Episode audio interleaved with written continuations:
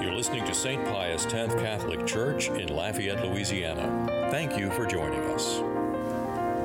When I was a young child, we I would hear the story of Abraham and Isaac uh, read to me, and as I would hear it, I would cringe.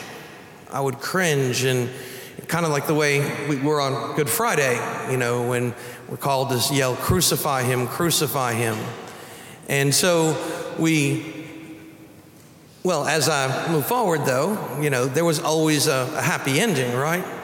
And there was obviously a happy ending after Good Friday as well.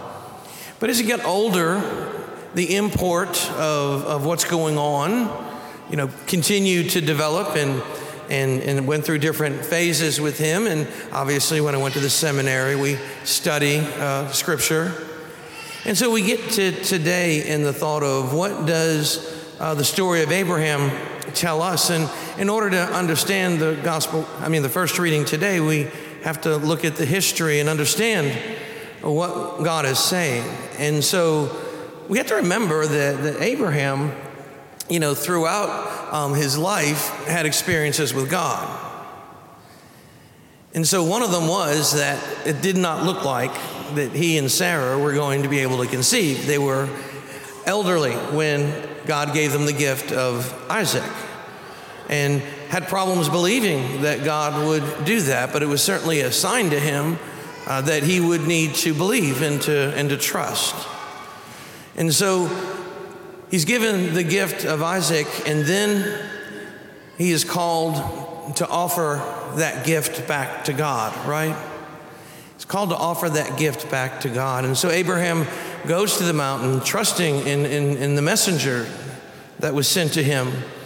And he goes there, and we have to remember that what's going on with Abraham, maybe just that he recognized that everything that he had had been given to him by God, because for the people of that time, descendants were everything.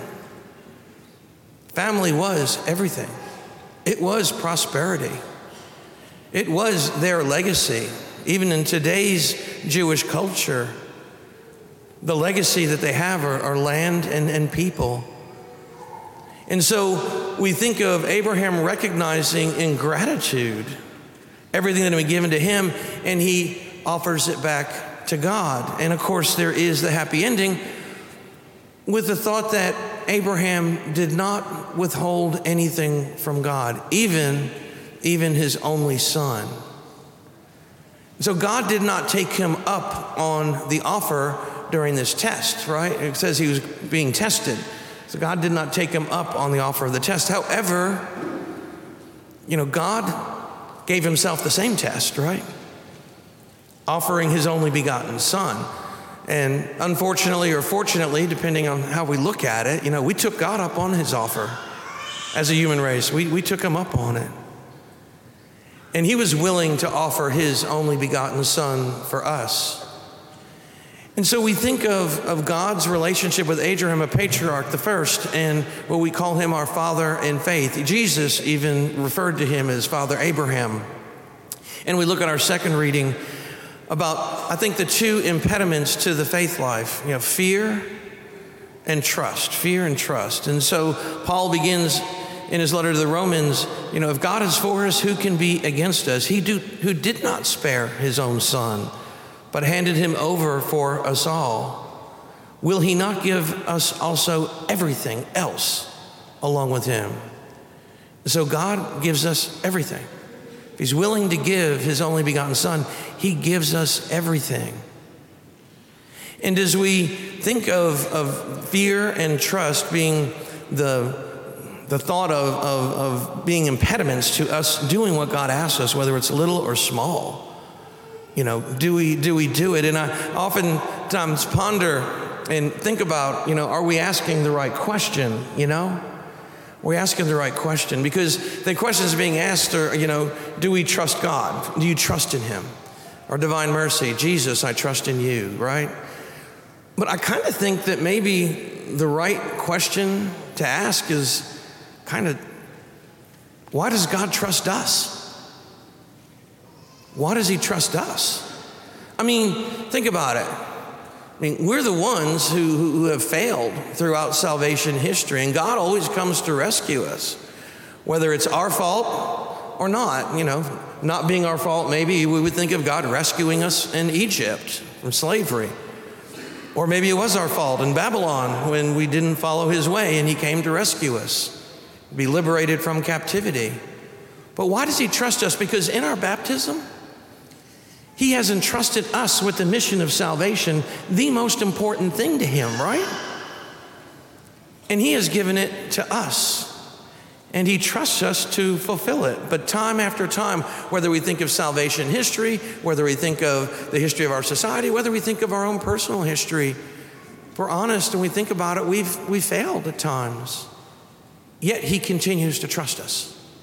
Yet he continues to give us what we need.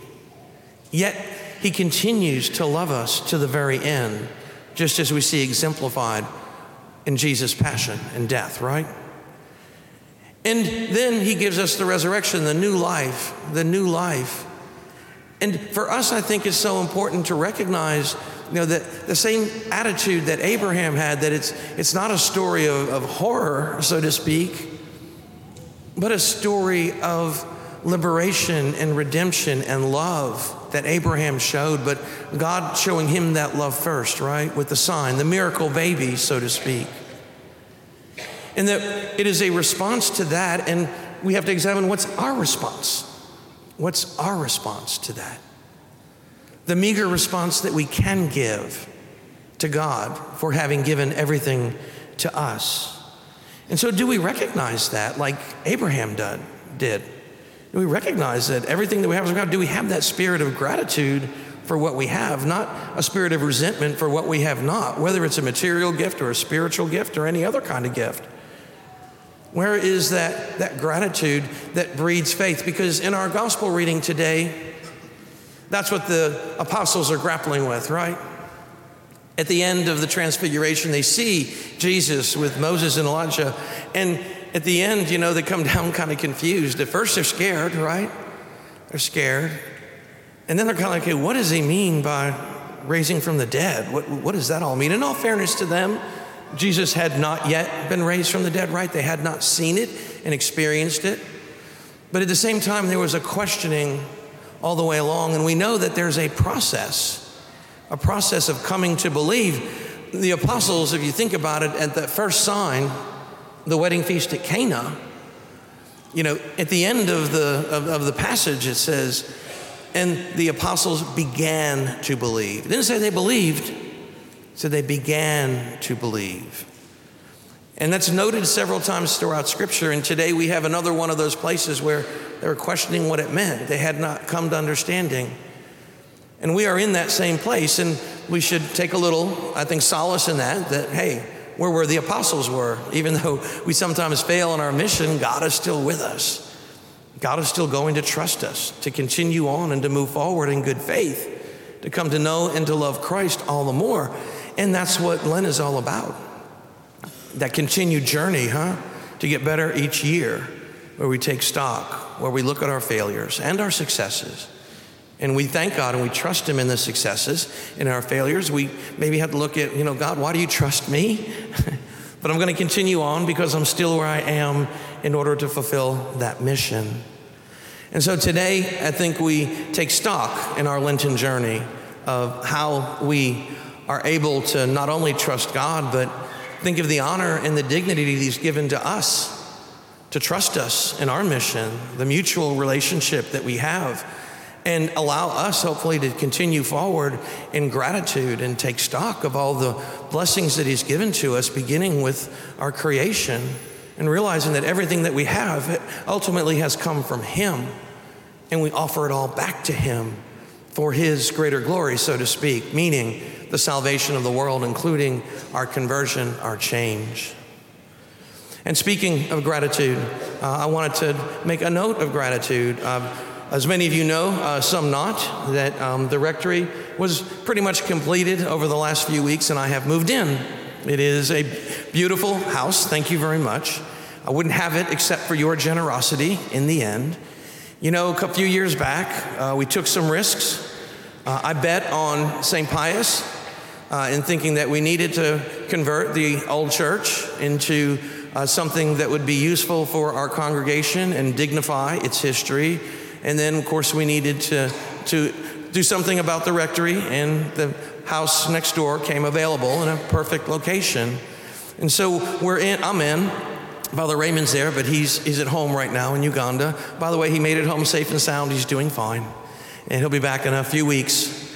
But I wanted to thank you for uh, for your support and your trust in me. I trusted you, and you trust me in, in stewardship and in getting these projects done. They certainly, God has written straight with uh, crooked lines. We've been through a few uh, a few things, uh, beginning uh, with the planning and, and getting to today.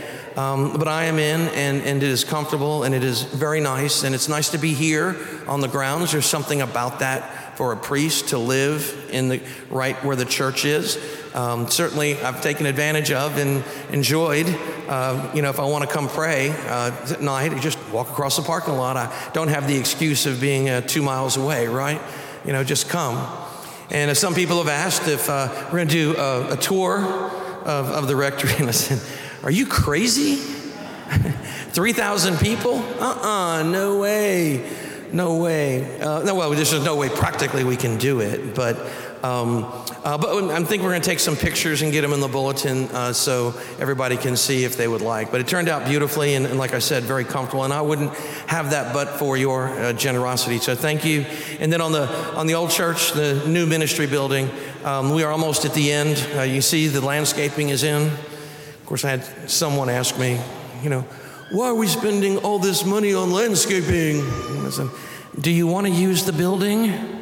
You know, we can't get in unless we have a certificate of occupancy, and landscaping is required to get that certificate. So, not that I have anything against landscaping, but you do what you got to do to to use the building. And so, uh, the, the building will, is scheduled to be completed right at Easter. It's great news. I've I made the call to the bishop, so to speak, to uh, to schedule him for a dedication in early May. Uh, but we'll begin using it, hopefully, as soon as possible, because we need it. Uh, but again, all of these things were done because of your generosity and support.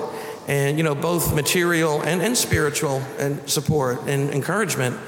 Uh, the uh, the goal that we had initially was to take on a little more debt, thinking that in the back end we would pay it off and finish the campus.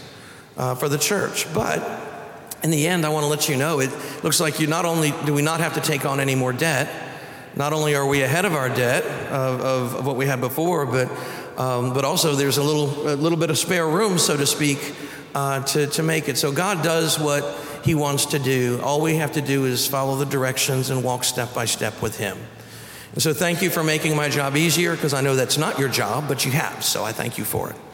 And as we move forward, let's pray that during this Lent, during this Lent, uh, that we can develop the trust that the apostles did. They all gave their lives except for John, and he didn't die in a particularly nice way either. You know, and we have the trust that God is with us, that we don't fear him. We know that it's only his love that props and supports us, that we have gratitude. Begin with gratitude for what we have. And that gratitude breeds humility, and that humility breeds faith and hope and charity. And that's what we hope to have, so that at Easter we can celebrate. We can celebrate not only the wonderful material ways that we do in Christ's resurrection, but interiorly we can celebrate the growth of Christ within us.